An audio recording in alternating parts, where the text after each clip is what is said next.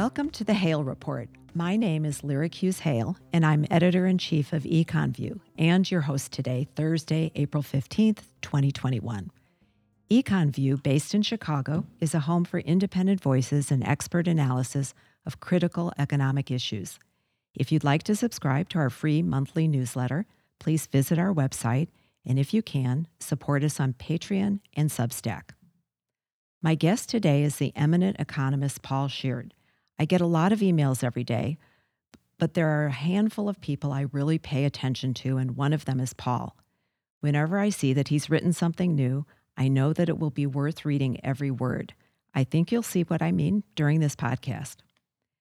I'll be talking about Paul's extensive background throughout our discussion, but just to give you a quick tour, he hails from Australia, studied Japanese and economics, and quickly became a feature on the global macroeconomic circuit at Davos, the Council on Foreign Relations, the Bretton Woods Committee, and the Economic Club of Chicago, of New York, rather, sorry. That's next, maybe coming to Chicago. he was the chief economist for Nomura, S&P, and Lehman Brothers, which we'll be talking about. Paul is now senior fellow at the Harvard Kennedy School's Mossavar Rahmani Center and is joining us today from New York City. Welcome, Paul. Uh, usually around this time of year, we'd be seeing each other along with your wife, Yoshiko, at the spring meetings of the World Bank. Um, hopefully, we'll be able to do so again this fall. Um, but I'm looking forward to our conversation today, even if it is remote. Thank you very much, Lyric. I'm looking forward to it as well. And uh, the day that we can gather again in person uh, cannot come a moment too soon. Exactly. Um, as our regular listeners know, um, and as I warned Paul, I usually ask my guests how they first became involved in their field. And I've had some surprising answers, actually. Uh, Bill Overholt told me he got involved in, in Asian geopolitics through Filipino dancing. So I'm not sure if you have an equally exotic story, Paul, but how did you first become interested in Japanese and in economics? Wow. Well, I'm, I'm not going to be able to rival Bill's story. That's a that's one for the ages. Um, well, that goes back, lyric, all the way to 1973 when I was a first year student, came out of high school and entered university in Australia, Monash University, um, and uh, I got interested and introduced to a Japanese martial art called Aikido. Um, mm. And uh, that got me interested, and I ended up going to Japan for a while, studying Japanese, practicing at the, the world headquarters. Um, but this was also a time, to put it in a more economic context, when um, Australia had become you know, orientated towards Asia and particularly was um, very closely allied to Japan's at that point still rapidly growing economy. And we'd just been dumped by the Brits. You remember Britain mm. joined the EU, and uh, Australia, being a key member of the Commonwealth at that point, uh, was kind of on the outer.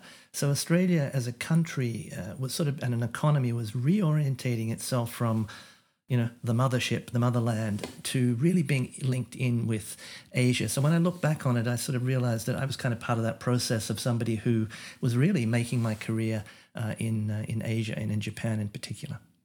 So in a way, you're an example of soft power, eh, Japan soft power. Um, yes, I think so. Mm-hmm. And as you know, uh, there are so many things that, that are so attractive uh, and alluring in Japan running the whole gamut from the food, the culture, the infrastructure, uh, and uh, the social capital. Well, today out outside our offices here, we have cherry trees blossoming. So it's all around us, definitely. So during your career, uh, one thing I find fascinating is that um, there's been at least three great economic crises the Asian financial crisis, um, the global financial crisis, the GFC, and the current disruptions caused by the pandemic. Um, you've had a ringside seat at each of these. So I'd like to talk to you today about what you saw at the time and what you think can be done to mitigate these issues so that we don't have um, additional crises um, that are as deep. Um, as the chief economist for Lehman Brothers at the time of the GFC, can you tell us where you were when and what happened when um, the GFC struck and the bottom fell out. What was that like? What happened? Um, mm. uh, I'm very curious about that story. that is a, that's a long story. How long do we have? But um, as long as you want. well, uh, so I, I, joined Lehman Brothers in Tokyo in the year 2000 as the chief economist for Asia, and then for my sins uh, got promoted to the global chief economist in 2006, and then moved to New York to the headquarters, and then really almost two years to the day um, you know, the, we had the Lehman Brothers failure and that fateful weekend, which really kicked off the global financial crisis, and that, of course, triggered the Great Recession. So, what was kind of, and so I was at the coalface. I was there the last day, and you know, for some time after that, I remember that weekend very, very well.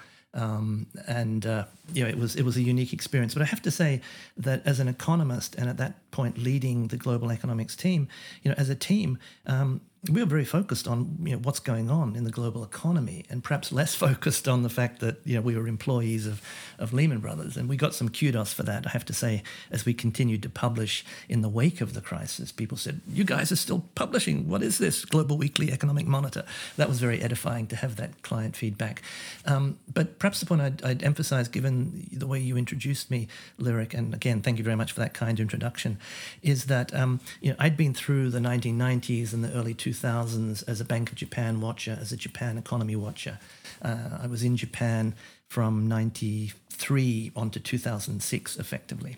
And so I was cutting my teeth at that point, moving from academe into the markets uh, as a markets economist on, you know, banking crisis, non-performing loan crisis, uh, you know, the, the, bursting of the Japanese bubble, uh, a lot of fiscal red ink being spilt on the government's balance sheet. But then, of course, the Bank of Japan doing uh, what we call unconventional monetary policy. First of all, cutting interest rates to zero in 1999, and then launching the pioneer, really, in the modern age of quantitative easing in 2001 which went through to 2006.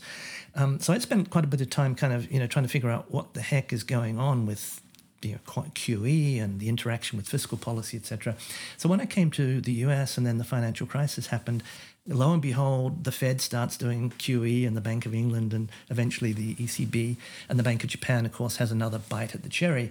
So I was, uh, while most people were experiencing this sort of something new, unless they you know had some experience with Japan, um, it, I was kind of going through the second round of this, and I guess felt. Um, you know, it wasn't so new and it wasn't so um, kind of uh, obscure to me. And uh, I guess that helped me kind of analyze what the heck was going on.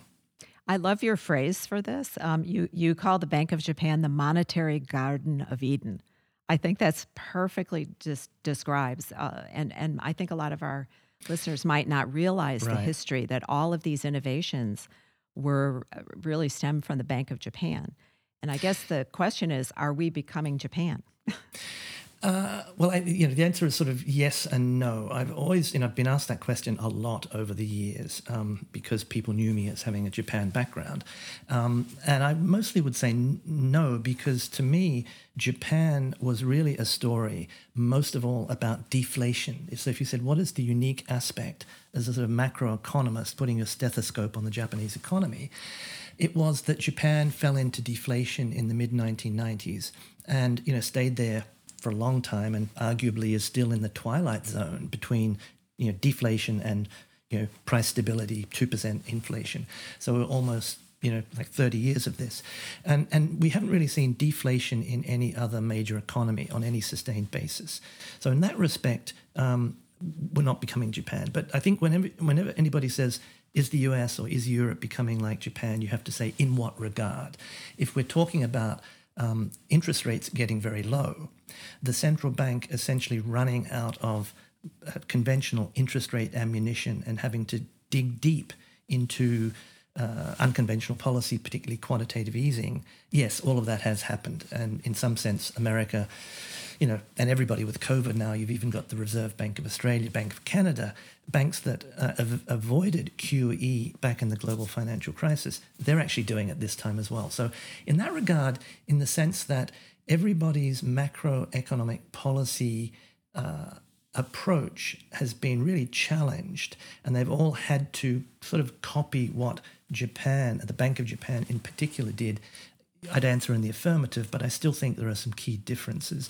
You mentioned the, the Bank of Japan sort of being the pioneer, it's not just quantitative easing, it's forward guidance, it's credit easing, it's macro prudential policy. The only thing that I don't think uh, the Bank of Japan can got there first, of course, was negative interest rate policy. Um, European Central Bank and some other Swiss Central Bank, uh, a couple of others got there first. But the Bank of Japan, when it did launch negative interest rate policy, which was January 2016, did it in quite an innovative way and, and, and sort of put their own tweaks into the system. So they are kind of the unsung heroes of monetary policy innovation uh, in the world as we speak today. Mm. Yield curve so, control, of course, targeting the 10 year exactly. JGB yield at around zero is their latest uh, contribution. So um, I'm not sure if you saw Martin Wolf's um, interview uh, last Sunday uh, with Larry Summers. And that's going to the other extreme. Larry Summers is now worried that inflation, we'll get more inflation than we bargained for by following the Japanese model. Um, do you agree with that, or do you worry, or do we are we really measuring inflation correctly? Mm. Uh, well, I have, I have, great respect for Larry, and he's kind of my like uh, my boss, if you like, in the sense he's the director of the center in which I sit at the Harvard Kennedy School. So I'll watch my p's and q's. Um, but I'm I, he won't you know, mind. um, I, am I'm, I'm not worried about worried quote unquote about uh, inflation uh, at the moment, and would really uh, you know make two points, I guess, broad brush. And but uh, you know I know where Larry's coming from, and he's done the sums and said, look this could end up this way. But I would make two points, maybe three points. One is that um, with particularly with this COVID shock, which has been, you know, as an economic shock to aggregate demand, the worst shock kind of ever that you can right. see in the data. The Great Depression may have been a bigger fall, but that took longer to play out. So this was a terrible shock to unemployment, uh, to activity that happened last year. There's been, you know, a good recovery, but by no means are we back to full employment yet. So my view would be, um, you know, if we if we're sort of worrying about inflation, at some point we see inflation coming through and inflationary pressures. That won't be for somewhat some time. That's good news. You know, crack the crack the champagne. I mean, talking about Japan before, they've been trying to get to two percent inflation or thereabouts for thirty years, and they've been struggling.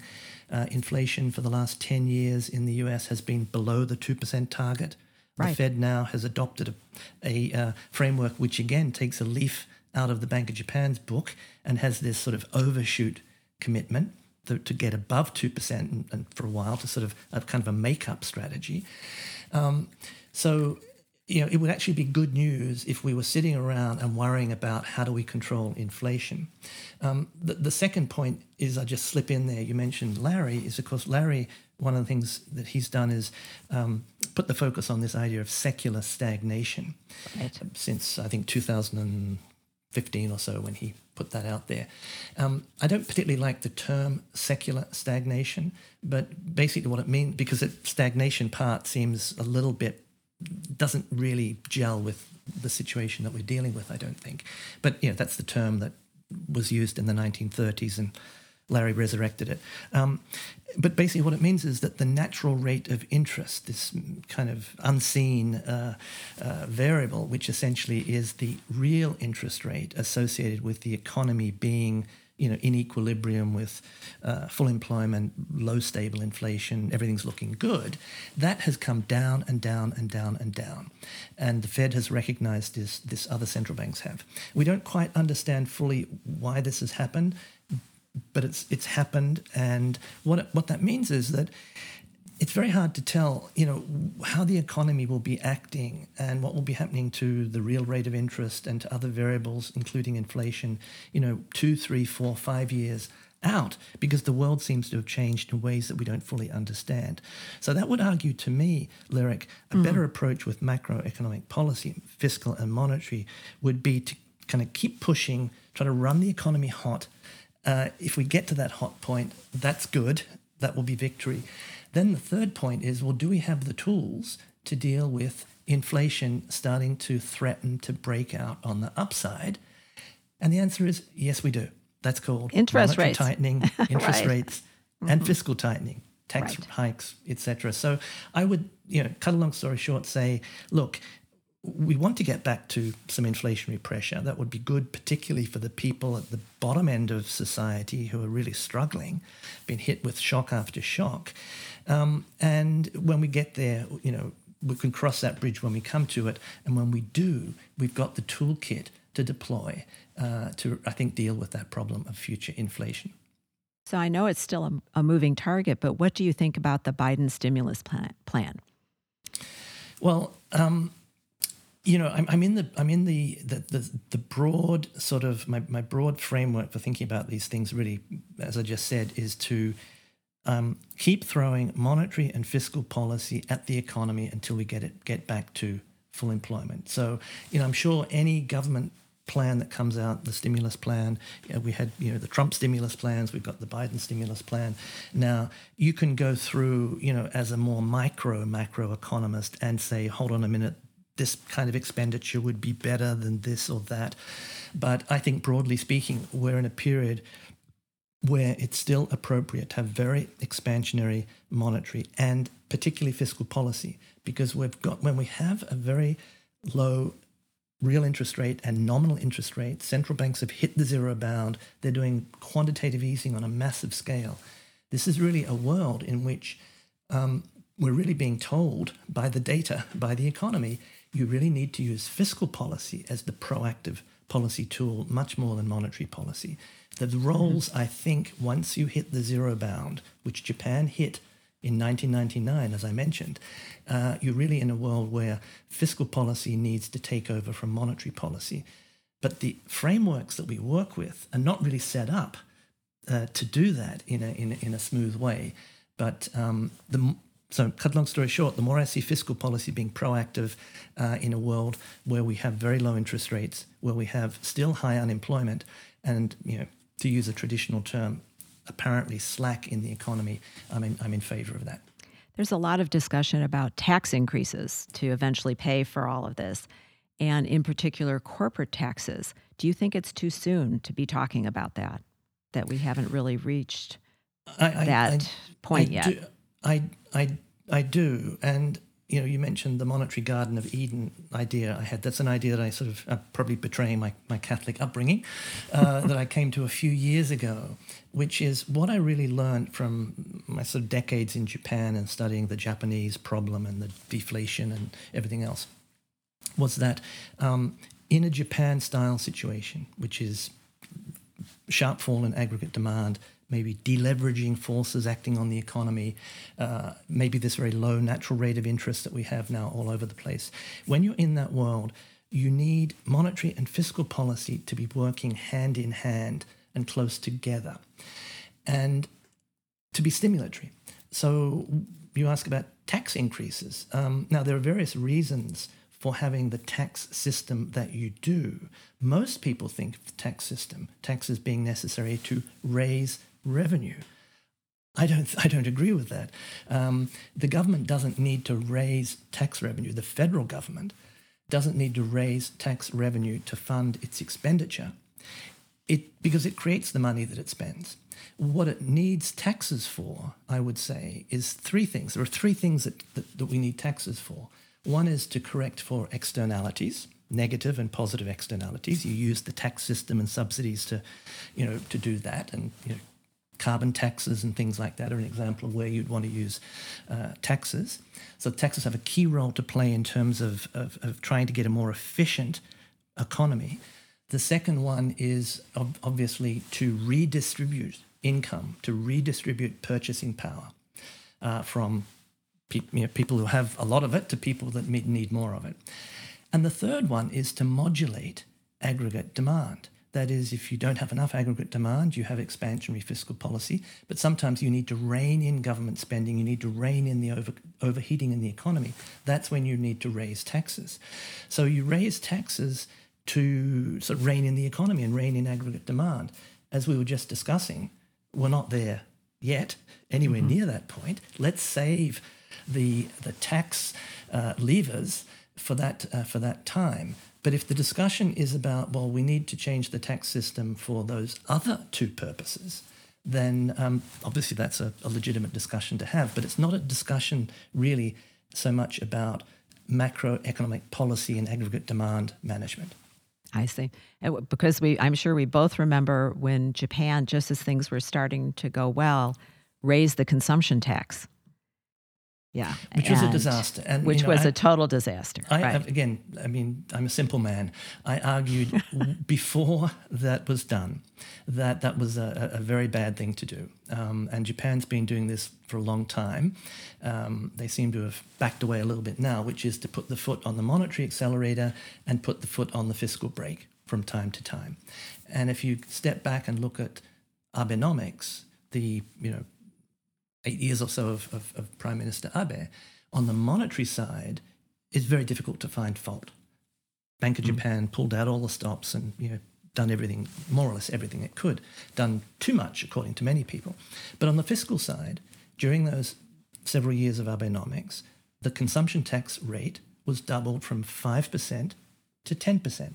So that was a serious draining of consumer purchasing power at a time in which they were trying ostensibly to end deflation. I'm sorry, fiscal tightening. What a mess. As, mm-hmm. a, as a policy to end deflation makes no sense.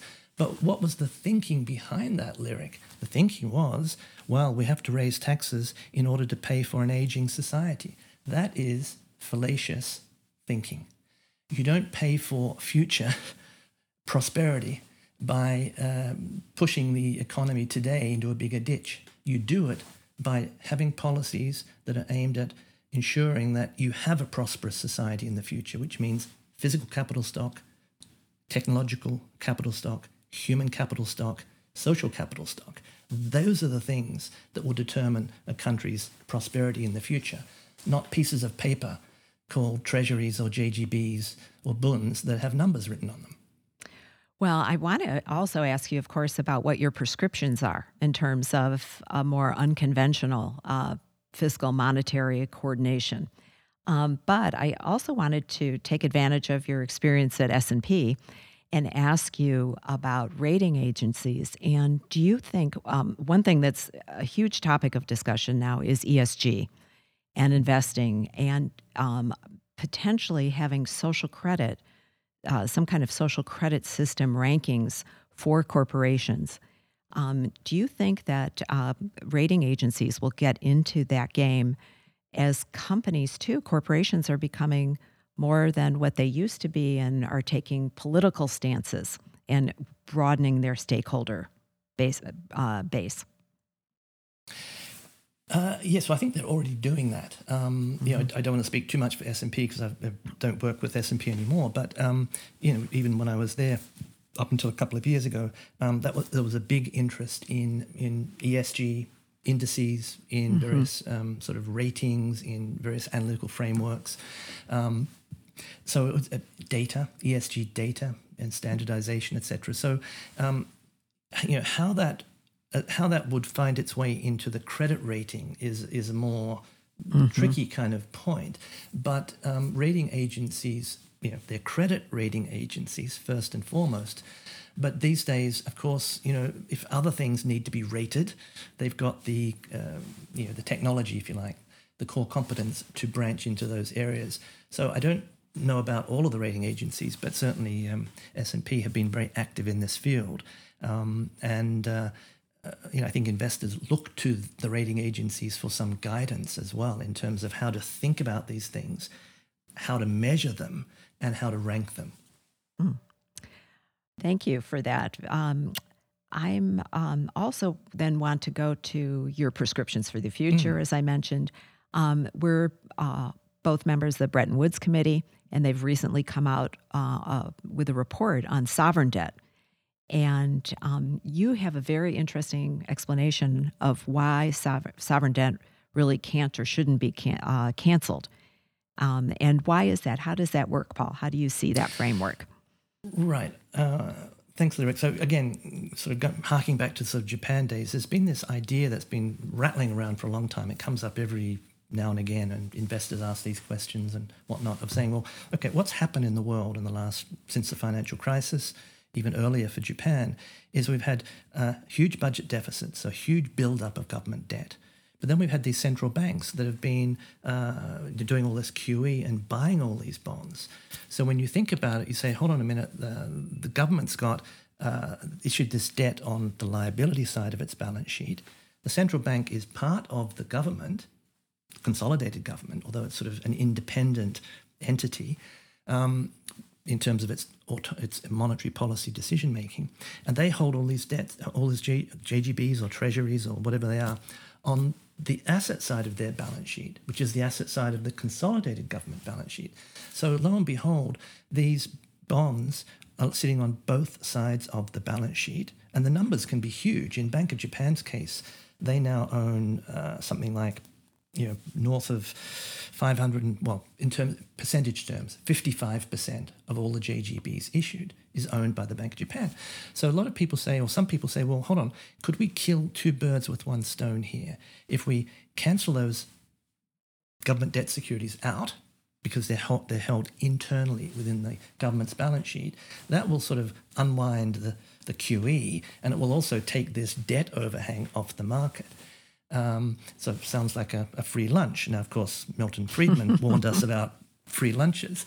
Um, the, the, the problem with that argument, there's a, there's a few problems, but the biggest one is I think that most people who make that argument overlook the fact that how did this QE happen together? To, to begin with, well, quantitative easing is essentially a, a situation where I call it plain vanilla QE where the central bank buys its, its own government's debt securities, is essentially a debt refinancing operation of the consolidated government, where the consolidated government retires certain debt, let's call them treasuries in the US, and refinances them into central bank reserves.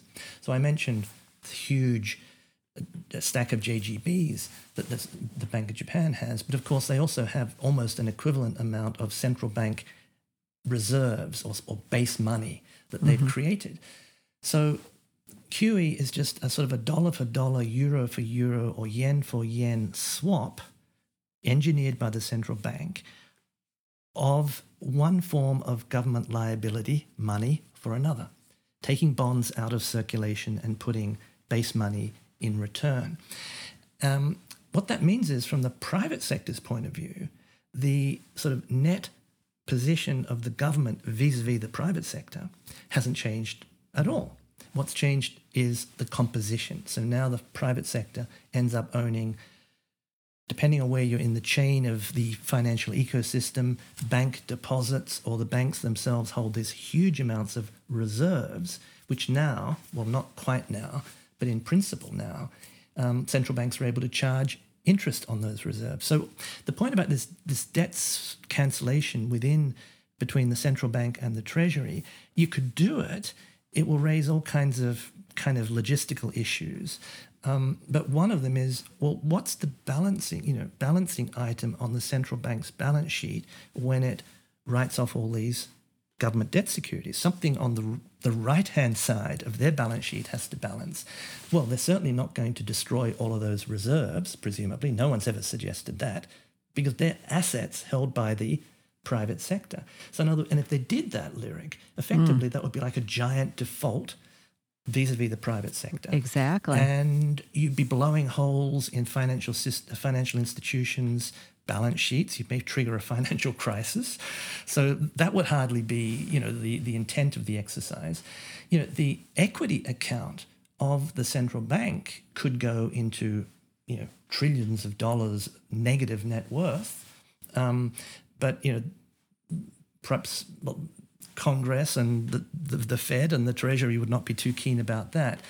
Um, but in any case, the consolidated government – when the economy does recover and you need to raise interest rates to rein in demand, that the traditional old thing that central banks do, call it the Fed now, the Fed will be the one with all the liabilities issued to the private sector, and the Fed will be the one paying the higher interest on right. reserves. It will just have turned itself into the Treasury Department.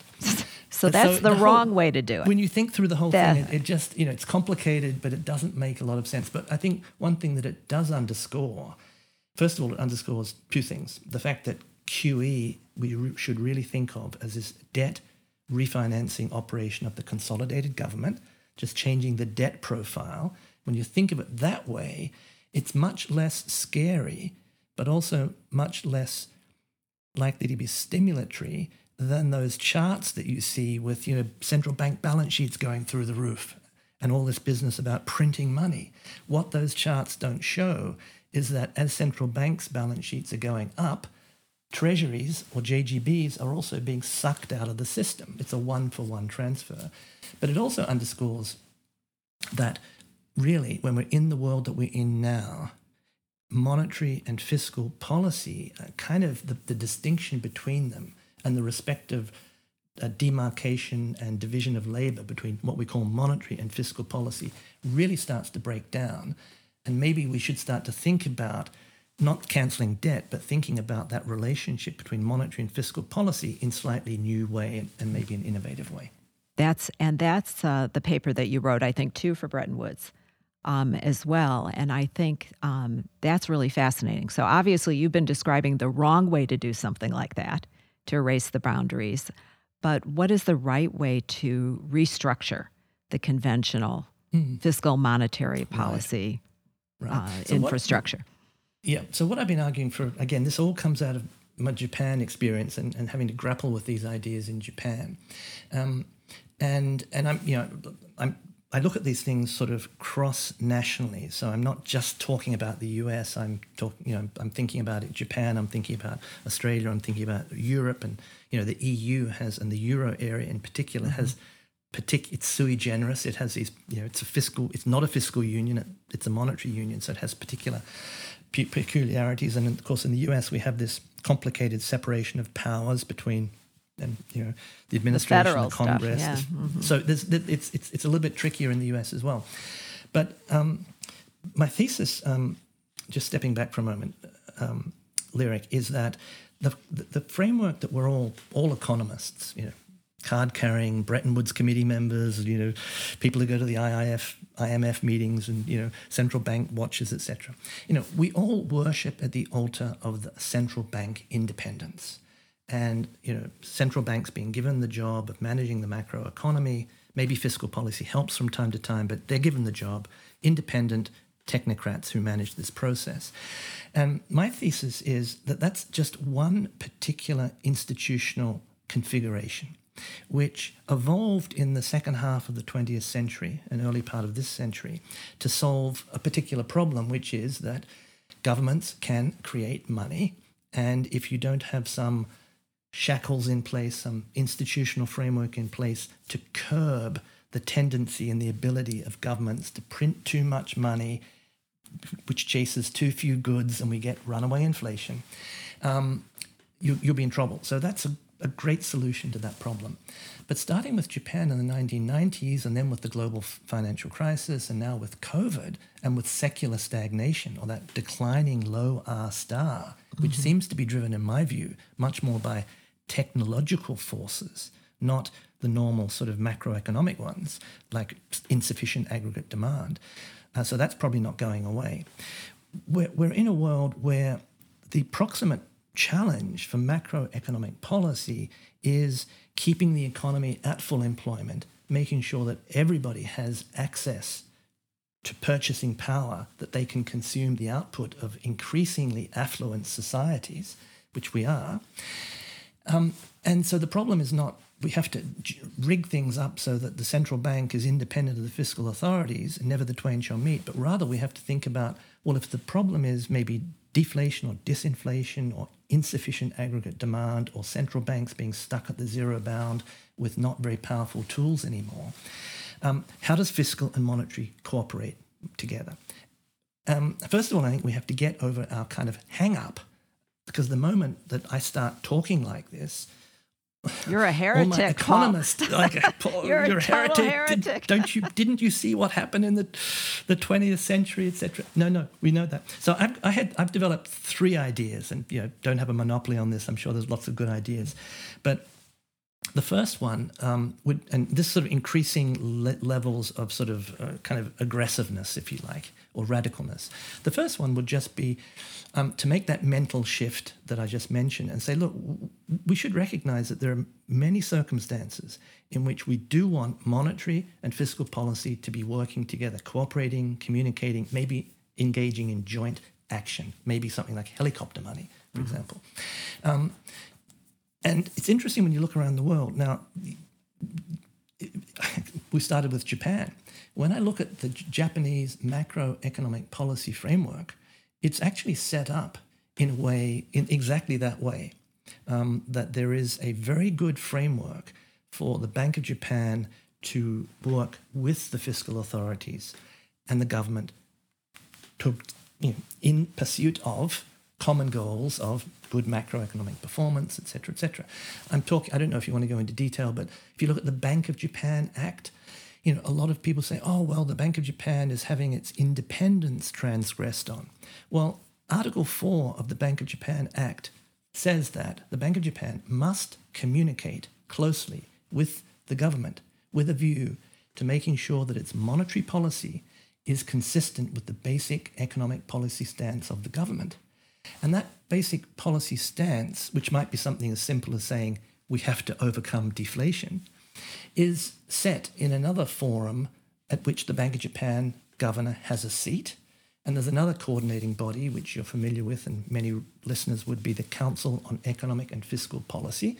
Again, uh, a, a, a, forum which is notionally headed by the Prime Minister, the Minister of Finance is there, Minister of Economic and Fiscal Policy, but also the Bank of Japan governor. So there are lots of mechanisms for the fiscal and monetary to talk to one another and kind of kind of coordinate about what they're going to do, which I think if you're in deflation or you're in these other situations can be very powerful. Another example is Australia, where the head of the Treasury, who is uh, not a political appointee, it's a, the most senior official or bureaucrat, ex officio, sits on the Reserve Bank uh, governing body as a voting member. And again, there are articles in the Reserve Bank of Australia Act which require the Reserve Bank to communicate closely and align itself with the government.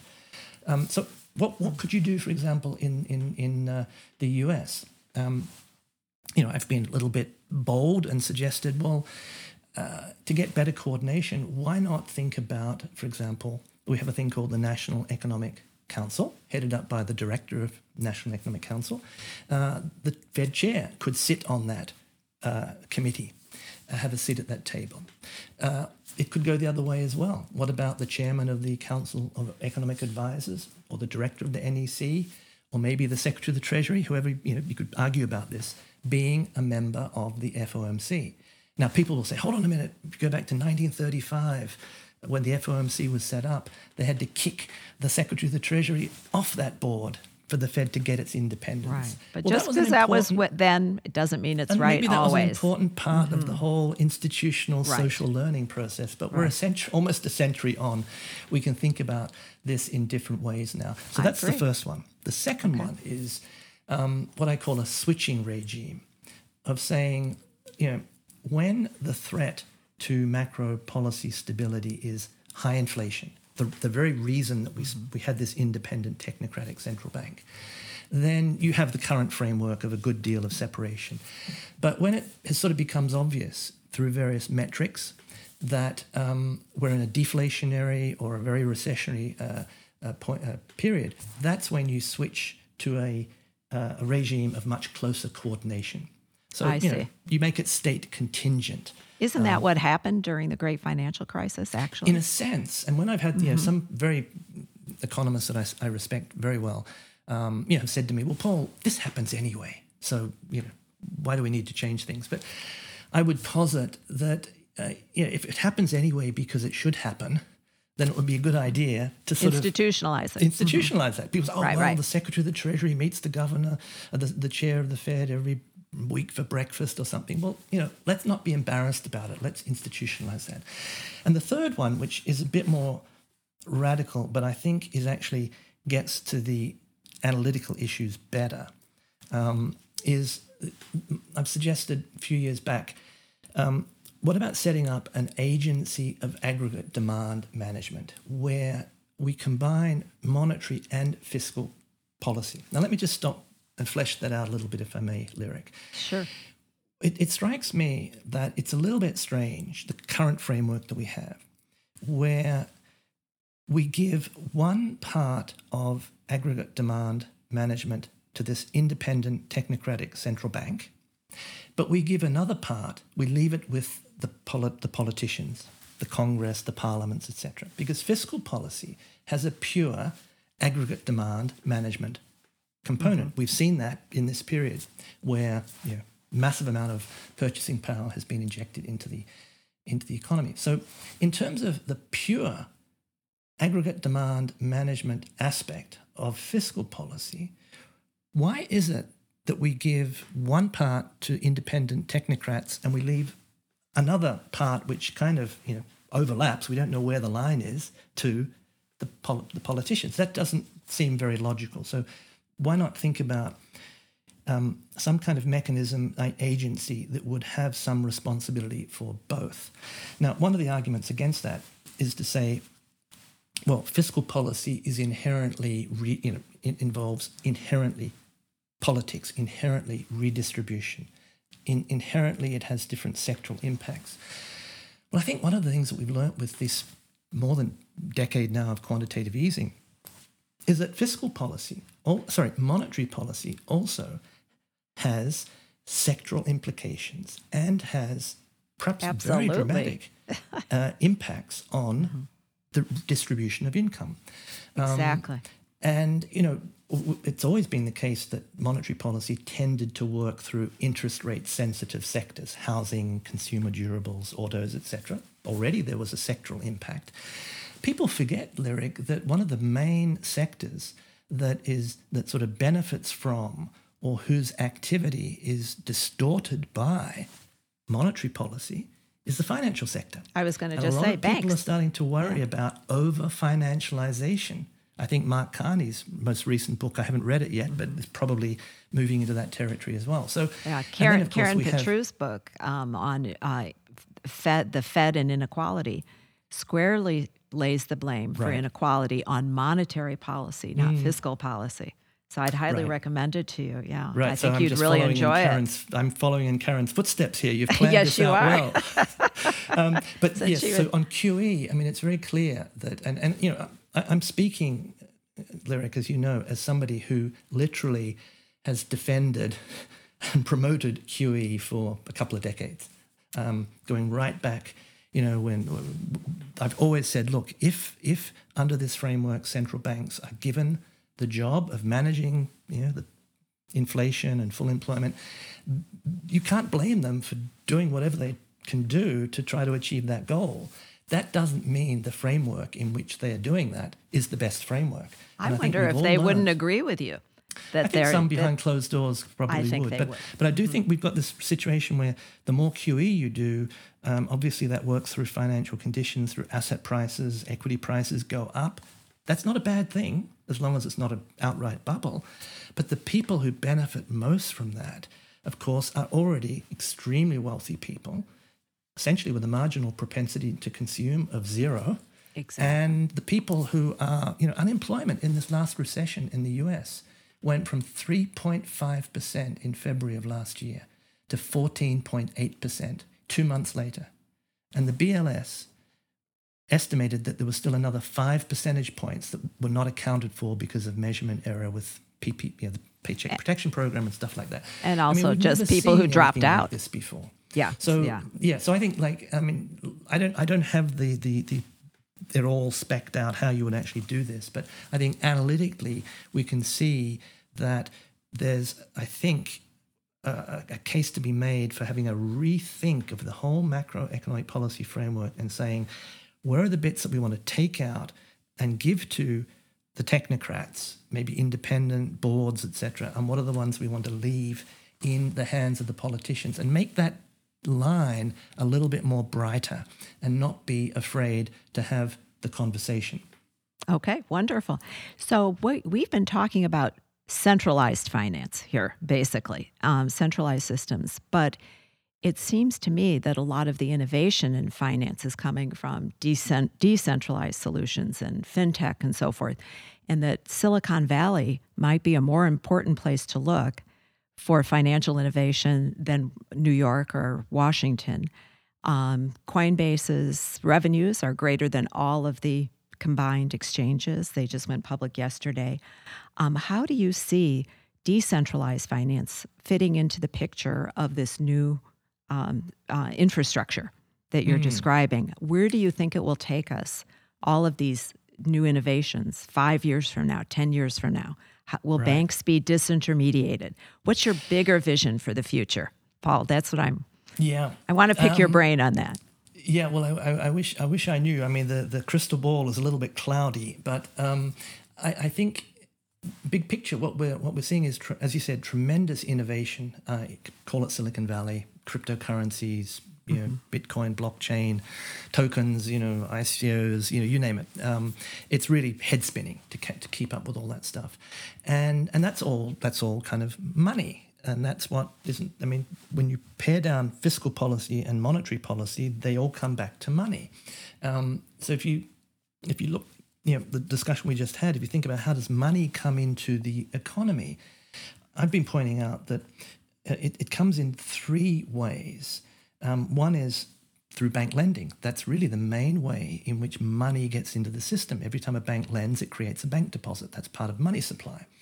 Um, and that's very much rooted in the private sector, but but of course it's it's it's also connected through regulation and also through the operation of the monetary system to the central banks. That's what QE is. Q, the reason we have all these reserves in the banking, they're, they're accounts, that's money that cent- that banks have with the central bank. So the, the private and monetary system, monetary policy works through bank lending channels and financial conditions. So so one way that money comes into existence is through that credit creation of banks, but it's very much linked into the, the, the, the, official sector, if you like.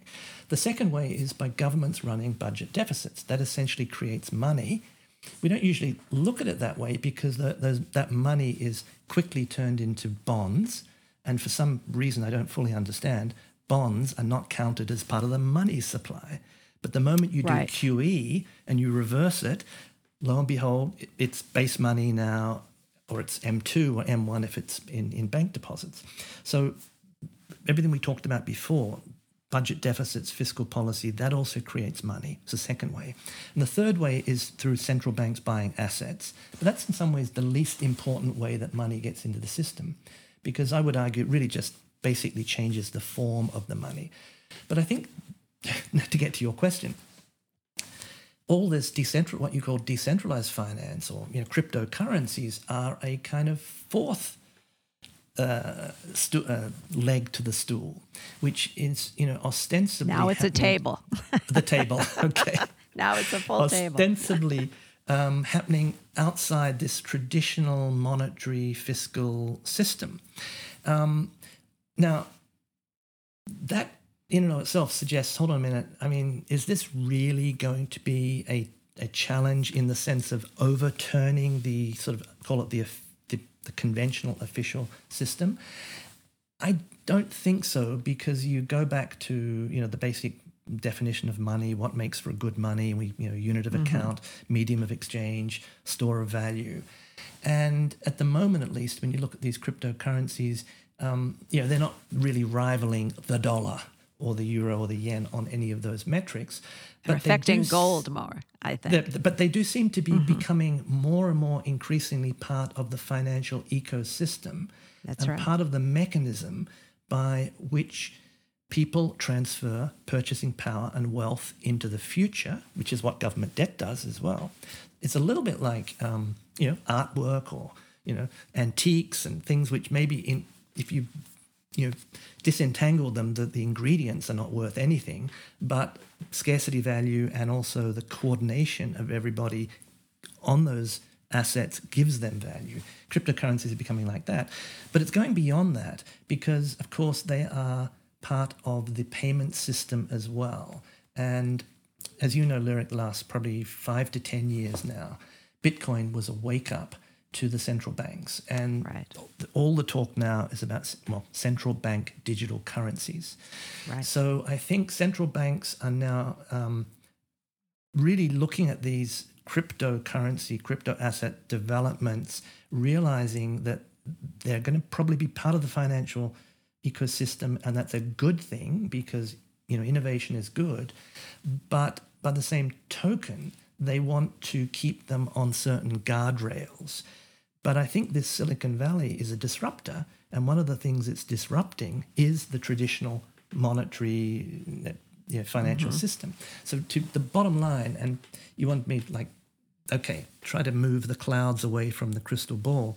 Mm-hmm. I kind of think that the more that you go down this central bank digital currency route, um, the more I think you start to see a a different way of the of the treasuries of governments and the central banks of governments working together. Uh, in other words, you know, think about why couldn't you? We all have a social security number. Why couldn't we all have an account with the Fed, or why couldn't we all have an account with the Treasury? That's what the they're doing in China now. That's essentially what China's trying to accomplish. Yeah, and and and why can't we just um, you know essentially all this money that's going out into you know people's QE? I think Jeremy Corbyn called it a few years back. It's not exactly the concept I would have, but I think we have to, as all of this Silicon Valley disruption works its way through the system, maybe step back and say. Can we reorganize the plumbing here of the way in which central banks and fiscal authorities operate in a way that says we want to now start thinking about monetary, what we call monetary and fiscal policy, in a very different way and see if we can replumb the system in a way that maybe um, brings into this whole system all that disruptive, innovative energy of Silicon Valley. Because if central banks and fiscal authorities and governments don't do that, then they, I think, stand to be somewhat disintermediated at some point. right. Yeah. Um, so I think it's it's going to be some kind of balancing act. Um, but it really, really kind of fascinating times that we're living in. It is fascinating. I always thought what uh, central banks should do is rather than gold, also accumulate Bitcoin because there's a limited supply of it. Maybe rather than creating their own central bank digital currency, might Mm. be a better way to grab hold of what's going on. But Yeah, I don't yeah. think they're going to. Well, po- possibly, I would say the first, the first place to do that might be the Bank of Japan. Yeah. so yeah. to go taking And their just- pioneering role. un- underscore one more point just on the sort of the analytics of this is that because we economists sort of fell in love so much with you know inflation targeting and independent central banks, etc. Um, we kind of forgot about the fact that the central bank is actually the banker to the government. It's not just the the supplier of currency. It's not just the banker to the banking system. It's also the banker to the government. That's in the Federal Reserve Act. It's in most of these legislations. And again, that's just a, a way in which this, if you look at the central bank's balance sheets, you actually see one of the most important components on the liability side of a central bank's balance sheet is government deposits, the deposits of the fiscal authority at the central bank. Um, and you know, QE and and, and, and, and fiscal policy is constantly, and bond issuance is always working its way through those accounts. So again, you know, this these central bank digital. It's sort of it's sort of strange that we're talking about central bank digital currencies. We're not talking about government digital currencies. So maybe the way to frame this conversation is more from that perspective and not just keeping it narrowly focused on the central banks. It's it's been interesting to me that, and again, I think point. I hadn't of partly that. a, partly a, a, a factor, a, a, a product of the fact that so, so many, every central bank has a huge research department. How many treasuries and how many governments have equivalent sort of fiscal research entities with hundreds of PhDs in, in economics? So central banks have cornered the intellectual capital on the whole thinking about this issue. And I do think that fiscal authorities need to assert themselves more into the conversation, not just as regulators of big tech, but as what does this mean for macroeconomic policy and that framework? Well, th- thank you, Paul. I hope that uh, You, are you thinking of writing a book and putting all this together as well as all of your experiences? I yes. Work in progress. Thanks Work in progress. Okay, we'll be, and then you'll have to come back so that I can talk to you about the book. But this has been fantastic. By the way, can you catch us up on what's going on in Australia? Um, a lot of people don't hear as much right. of, and with the pandemic and mm. the economy, I'm quite curious what's going on there. Right. Sh- sh- um, shall I speak to COVID more than I mentioned? Whatever you would like. Before, but well, yeah. well, well, then, well the, I guess it all inter it all interconnects now, doesn't right, it? Right. It, it, does. Well, a couple of points, um, Lyric. One is, of course, that um, Australia had this wonderful record right through the global financial crisis and the Great Recession of having this uninterrupted 25 years and counting zero of yeah quarters. no recession, mm-hmm. and of course, COVID put an end to that. So you know the first point to make is Australia has joined the club. Australia now you know, has has recessions again. Um, but I do think I mentioned the framework before. The monetary and fiscal um, sort of coordination, joint action does work quite well in Australia. I and see. you know, I have tremendous respect for Phil Lowe, the RBA governor. I think he's one of the most sensible, kind of you know, down to earth mm. central bank governors. But you know, he, he makes the point when when he talks of, of saying that you know the, the RBA takes a more pragmatic kind of approach to monetary policy. They don't get, you know, they don't get sort of hijacked by decimal points on inflation rates and targets and things. They do see their role as, you know, being the monetary part of the government that cooperates with the rest of the government to ensure full employment, price stability, and you know, economic prosperity. So they've launched um, quantitative easing and various other programs, funding schemes, etc. But on the COVID side, it's perhaps even a more remarkable story, which is, um, uh, you know, the lockdowns in Australia have been dramatic. Severe, and, yeah, um, compared to here. Mm-hmm. The, the, the, the, the death toll from COVID has been very, very low, but as Australia would say, well, that's because we took the right measures. But they've basically cut themselves off from the rest of the world. So some extraordinary things have happened State borders, there's six states in Australia, state borders have come back into existence. And it's almost like, you know, well, in certain occasions, certain periods, you haven't been able to get out of a state or get into another state. The whole country is locked down. There are many Australians stranded overseas because they cannot get back into Australia. Mm. Um, there are very limited flights and almost a quota on the number of people that can come in. There's a compulsory two week quarantine where you're hauled off to a by the government to a hotel. So it's pretty draconian.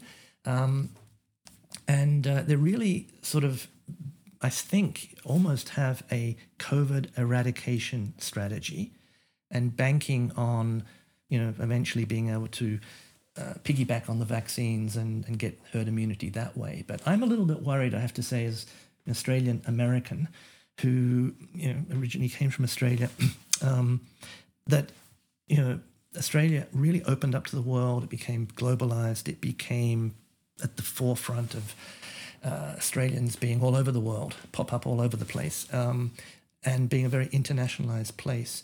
It's really gone back now, at least temporarily, but it's already more than a year, to a much more kind of quarantine mentality. And Australia, mm-hmm. as an isolated continent, you know, already always had this mm-hmm. sensitivity to quarantine issues, you know, mm-hmm. seeds and insects and pests, etc., and was very strict.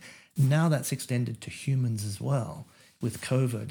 And I just worry a little bit about the longer term consequences for the country in terms of, you know, its place in the world and, you know, potentially becoming cut off and perhaps you know, in many ways kind of parochial Isolated. Mm-hmm. and sort of you know, sliding sliding back. But um, you know, definitely uh, an important economy and nation to keep a, a close eye on.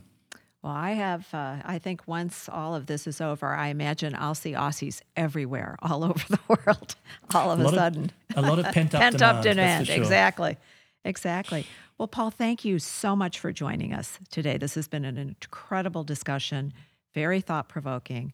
Um, and I hope you'll come back once your work in progress is is completed.